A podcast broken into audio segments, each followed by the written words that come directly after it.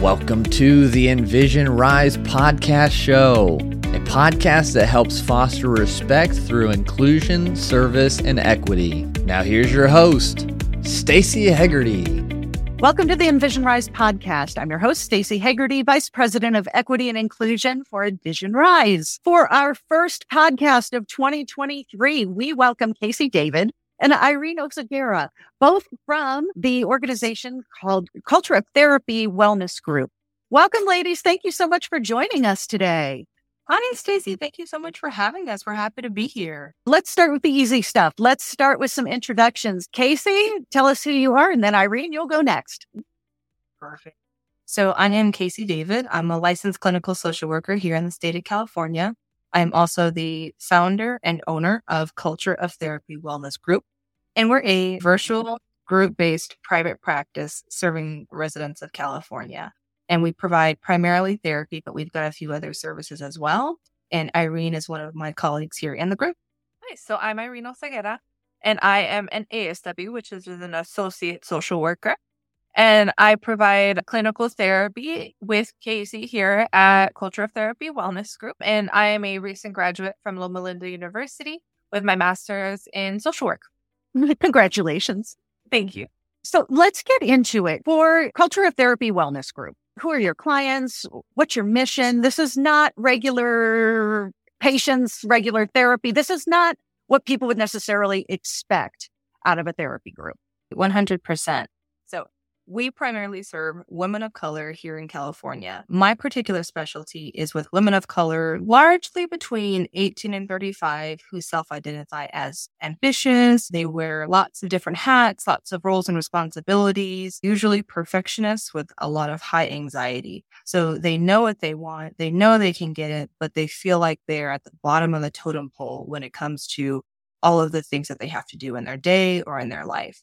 And usually they are talking about the bigger socio-economic political context in which we live as far as the why they're at the bottom of the totem pole. Traditionally, Culture of Therapy Wellness Group has served marginalized, historically excluded populations. So typically your populations of color, your differently abled people, your LGBTQ plus populations. So primarily we want to talk to people who feel like in traditional services, there hasn't been a space for them carved out. And we actively say we're not a jack of all trades therapist. We only know a few things, but those few things we know very well. And the people who come to talk to us say, we really appreciate that about you guys because it's hard to find out where I fit in the world when everything is so jam packed to be a universal model. So a lot of my specialty is in talking to Black women and I would say maybe mixed ethnicity women as well, who are usually primary caregivers, mothers, educators, definitely givers, those in the helping profession as well. And they want to talk about values. They want to talk about politics. They want to talk about the taboo and the secret and the shameful and things that we're not supposed to mention, but they know unless I talk about these things and how they relate to my mental health and my identity, I'm not going to be able to be at the top of the the values and priority list as I would like to be to have this full sustainable life. Irene, what about you? Do you have a different focus or very similar to Casey's? So, uh, like Casey, I specialize in many of the same groups. So, we overall we focus on the same population, which is women of color. Generally, the ages to 35 is where we focus on the LGBTQ plus community, minority communities. As Casey mentioned, she primarily focuses on women that are African American, Black, or mixed race. I also tend to focus on women of mixed ethnicities, but I specialize in women of Latinx communities. So that's my particular focus. It's something that I'm very passionate about being woman of the the Latinx community myself. So that is something I specialize in. So I wonder if you can share either one of you or both of you talk a little bit about how the perception of who needs therapy and why they go to therapy and what is that experience like for the populations that you're serving because it's very different for women of color, women who may be first generation or maybe new Americans. What is that experience like when someone first comes into therapy with the thought of, I shouldn't be here? Yeah. That's an excellent question. So I like to offer consultations and it's just a brief 20 minute introduction so that somebody can get their feet wet and we can play around with that very idea. What would it be like for me to be here in this space and ultimately very vulnerable with you? So during that space, we talk about what the expectations are. And I don't just mean from like a practice perspective of scheduling week to week, but truly what myths and misconceptions have we come into this process with? And I think they're economic about how outrageous it could cost or what your insurance does or does not cover. It can be social. I have a friend who is in therapy. They recommended me or they referred me to you or just in general, they seem to be living pleasantly with their therapist and I just wanted to try it. But I think that it's a very open conversation we have because there's really no predictable response for what therapy means to one person. And I think by the time somebody reaches us, they've already made some kind of peace with the idea that I see myself here. I see myself in therapy. I see myself doing the work, but where I need your help, Casey, is with reassuring me that it's possible, that it's practical, that it's not going to be an overwhelmingly painful process, mm-hmm. that other people who, like myself, have been here too. So I think there's some relatability that goes on in that initial meeting where we say, this is what I know therapy to be like, because we know that most therapeutic models were based on the straight white male. And something right. of a consultation, I think, is still a 21st century thing. Maybe even when you're using insurance, you're not able to have a consultation with a therapist. Maybe you get a short phone call. Maybe you never see them on video. Maybe you just go straight to an assessment that very first session with the history gathering. But in this initial meeting, we really kind of lay the vulnerabilities out on the table, the client and myself. And we say, this is what I know about this process. And it could be very different than what you know about mental health and therapy. But I speak very transparently about what I know how to do and what I don't know how to do and where my lived experience personally and my professional experience has brought me so that they can make a really informed decision about does this make sense? Mm-hmm. Because and I swear I'll pause in just a moment. but I, everybody has this kind of, I'm going to take this right back to my family, back to my friends, just this emotional experience that we're having here. And I'm going to remember what it was like to be in front of you. And if that's a good experience that you've given somebody or it doesn't leave a sour taste in their mouth, then that's some new person walking around that's saying mental health is for me. Because while therapy is one part of mental health, I want somebody to leave saying mental health and me taking care of my mental health is for me. And if it's for me, then it's for you if we're relatable or if we're similar in that way. And if it's for you, it's for us. Irene, what do you have to add to that? I think I'm a little bit more generic in the in the way I view it, but personally, I believe therapy is for everyone. I believe that everybody should have the opportunity to have somebody in their corner that is there to support them in their times of need. That isn't a friend, that isn't a family member, mm. that can be there and be non biased and be there to support you and your particular need without judgment, without superficiality, without those additional factors that you do get when somebody knows you on a personal level. And you don't get that in therapy. You know that mm-hmm. for a fact, this person is here for me. I am here because we are building this relationship together. And it's truly a unique experience to have a relationship with your therapist and that you click together. And that's not to say that every therapist and every client go together hand in hand. It's not always a perfect match, but when you do have it, it is perfection and it's just the amount of work that you can do together and really get you to live your most mm-hmm. authentic and truly truly just fulfilling life is thing that I consider next level. So that's how I see it when I think of mental health and in therapy in general. I do believe it is something that everybody should have the opportunity to have. And not just at one time in your life, but in various stages of your life as we mm-hmm. transition and go through various changes, life changes, and we have loss, we have grief, we have successes. And many times we need somebody there in our corner to help us process that and balance ourselves again. So I, I do feel that's what we do. We're there to support you along the way. in my work in diversity, equity, and inclusion, what comes up on a daily basis is representation or the lack of representation, whether that's in the workforce, in your community, in our government leaders, or where even in the classroom. I'm assuming that also translates into the world of mental wellness and how frequently are people of color, in particular or LGBTQ plus people, finding it difficult to go to therapy because they're not able to find someone who even understands that maybe not eh, understands their exact lived experience, but they can at least feel represented in the person that's sitting across from them as a provider. Eh, do you find that a lot? I'm assuming that's probably a big part of why people come to see you. Yeah, yeah, yeah, that resonates. I would say people often, when they're looking for a therapist, people often want to know two things. Does this person understand me and do they have the ability to help me?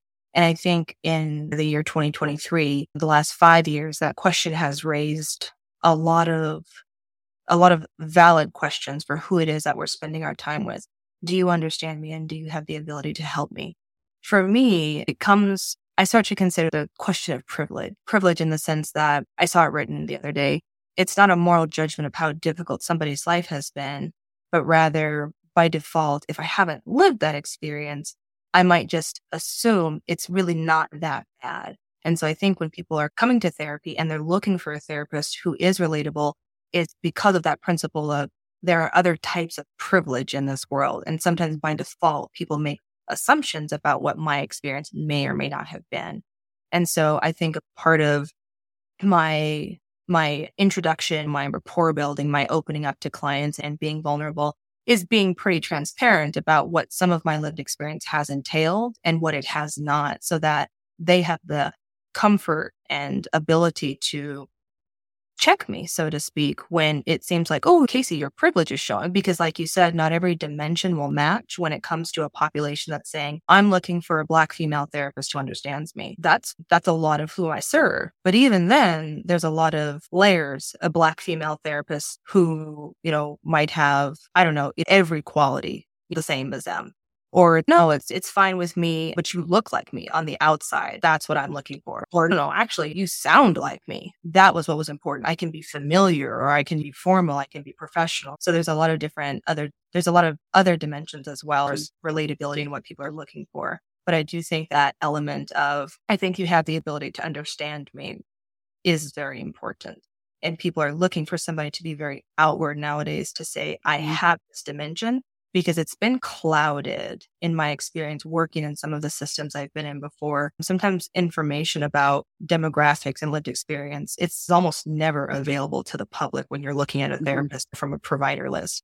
You might have basic demographics about age, but even age and gender. I would say gender is the most common one, ethnicity, a lot of those other things they're just not publicly accessible. So it's, it is still something of privilege to even have a therapist in front of you who can say, here is me and here are all my dimensions and what I represent in the world so that other people can say, ah, yes, I see myself in Casey. And I think Casey can see herself in me. yes. Okay. I think she can understand me, at least in the beginning, the ability to understand somebody and what they and how they can help you.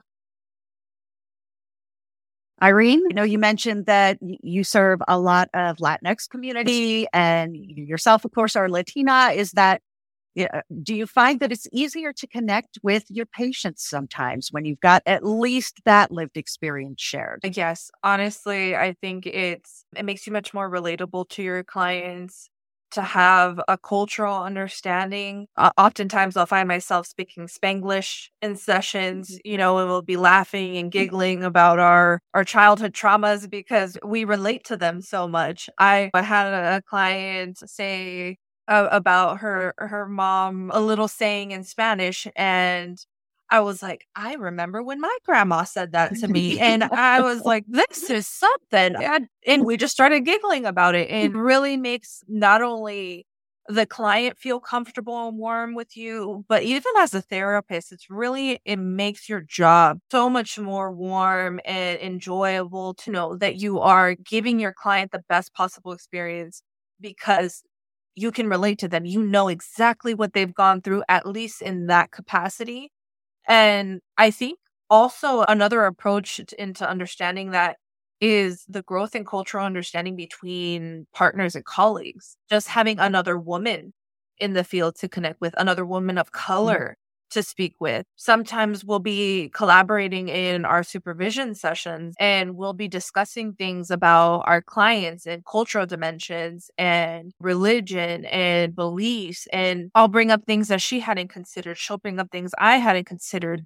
And it really allows us to be better clinicians that I don't think the maybe the cisgender heteronormative white male system that is normally in place would normally facilitate for our client.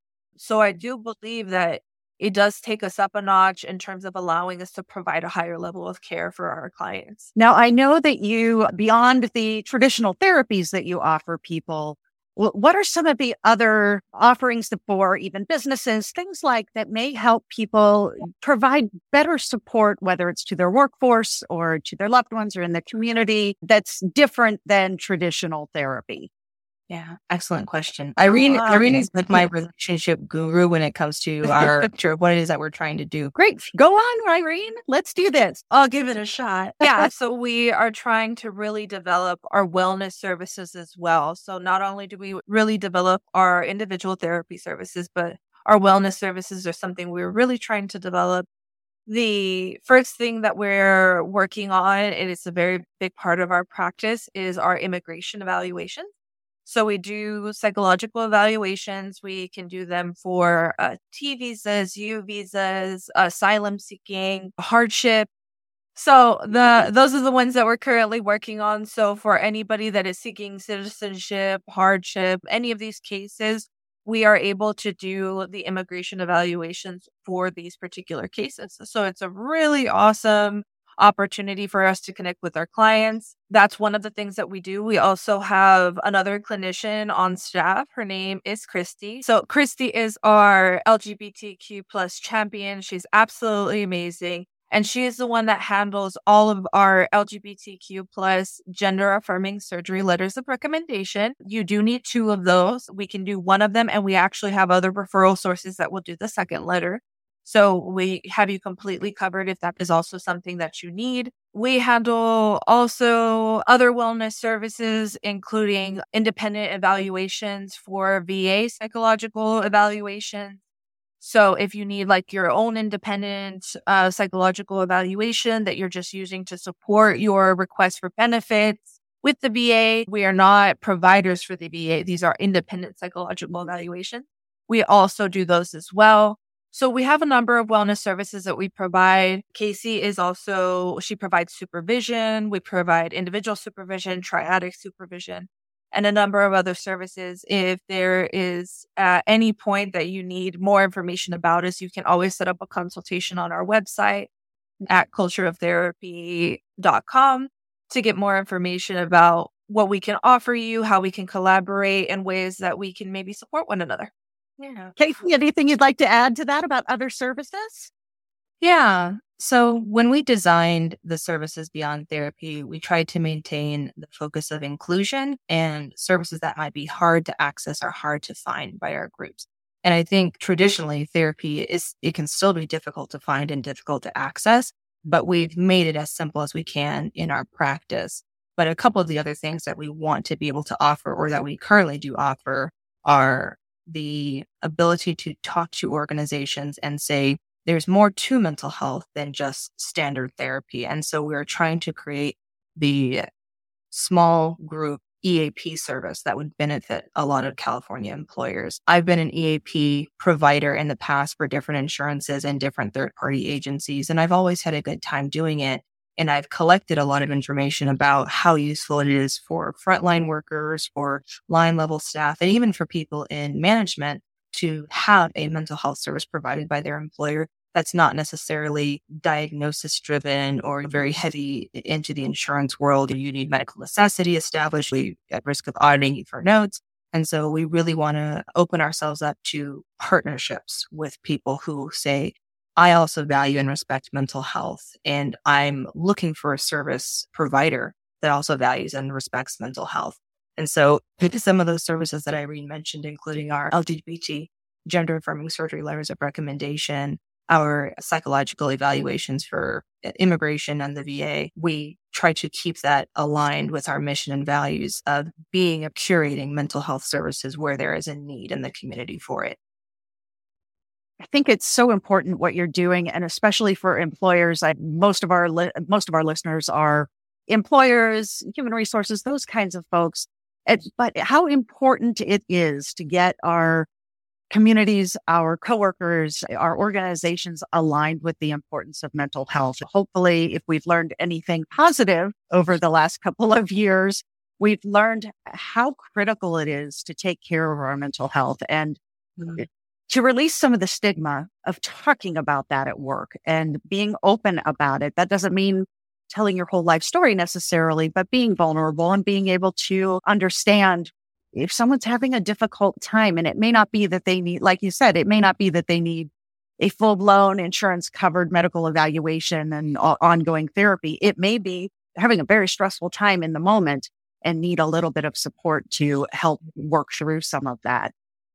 Do you have, before we close, do you have any general advice you would give to people who want to be more supportive of people in their lives taking care of their mental wellness? That is an excellent question. Okay. So I'm going to pull from my therapy toolbox for this one. I would say I have this principle and I didn't make it up. It comes from one of my favorite authors, Brene Brown. And she talks about this principle of inherent worthiness. And I think if we think about any activity we do during the day, it has the ability to affect our mental health and wellness and our ability to show up for other people in that same loving, caring, and compassionate, warm way. And if we believe in the principle of inherent worthiness. That means I then move through my day being able and having the capacity to take care of my health and wellness. When it comes to treating ourselves well, there's the stigma of to treat myself well, I might go to therapy, but I can't go to therapy because therapy's not for me. Or I can't set this boundary, this limit, but gosh, it would really improve my stress level. And I wish I could do that, but I can't. I would hurt somebody. Or I really want to be a better parent, spend more time with my kids, but man, I've got so many extra work projects. I have to choose being a, a, good mother and a good employee. All of those things I think are based in this principle of if I believe that I am inherently worthy, and that means I allow myself to make mistakes, to fail, I can always get up and try again because my goals, while the goals might change, I am worthy of meeting the needs that I have determined for myself. And so being supportive to myself, being supportive to other people foundationally means believing that I am inherently worthy. Even though I haven't finished my work Friday at five o'clock, I'm still going to go to the movies this weekend. I'm not going to be self punishing or I'm not going to insist, Stacy, you can't go to the movies until your work is done. I really want to see you succeed. And man, there's only one way to do it. I want to believe that I can have what it is that I've set for myself but it first starts with this foundational, just this very foundational principle that it's possible for me to get it because the love I have for myself will take priority. And if I have love for myself, if I have care for myself, that means I can do what's necessary to negotiate and maneuver this life. And in essence, being able to have sustainability in my mental health and wellness.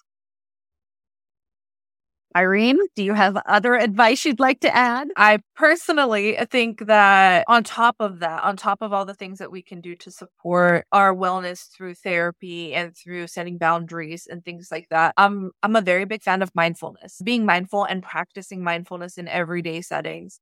What does that mean? What does mindfulness mean? It's about being in the present moment.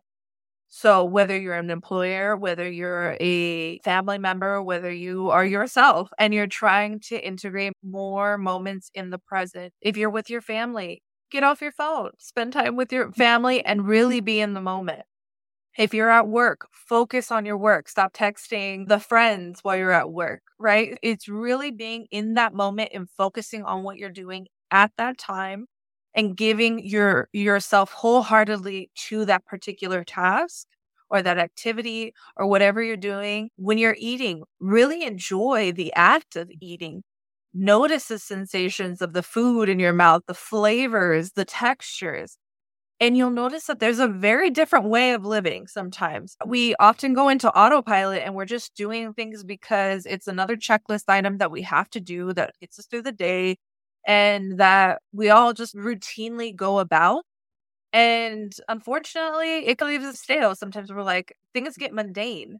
But we it's because we're oftentimes in that autopilot phase and we're not actively engaging in our everyday activities engaging with our family, with our friends, having these conversations. If you're with your coworkers, talk to them, be engaged with them. Don't be texting, don't be typing away on your laptop. If you're with your family, be with your family. If you're at work, be invested into your work. It's really about being in that particular moment and savoring the flavor of that moment. So, just a, a tool that you can try, see if it works for you. If it doesn't, at least you tried it. So that's something that that I would recommend everybody trying because you never know if it gives you one more moment of enjoyment and just feeling better about something and more connected to other people. I think it's a win. On that note, before we leave our listeners to go ahead and live more mindfully and to believe in their inherent worth, how can people get in touch with you if they would like to find out more about your services and more about how you might be able to support them? Of course. You can easily visit our website, www.cultureoftherapy.com. If you enjoy talking to people on the phone, you can give us a call and speak to our practice manager, Jessica, who's behind the lines for us. And the phone number is 951 755 1070. Or you could always give us an email as well. My name is Casey, K S E Y. And then this is Irene, I R E N E, at cultureoftherapy.com. Thank you both so much for sharing your insights today. This was a great way to kick off 2023. And we thank you so much for listening. For our listeners, if you want more information about Envision Rise, you can find us at envisionrise.com. Thank you so much for listening to today's episode. Remember, diversity and inclusion should not be treated as a one off initiative. And so, with your help, we can get this message to more people. Subscribe, rate, and review the show and be a part of making a difference because it starts with you.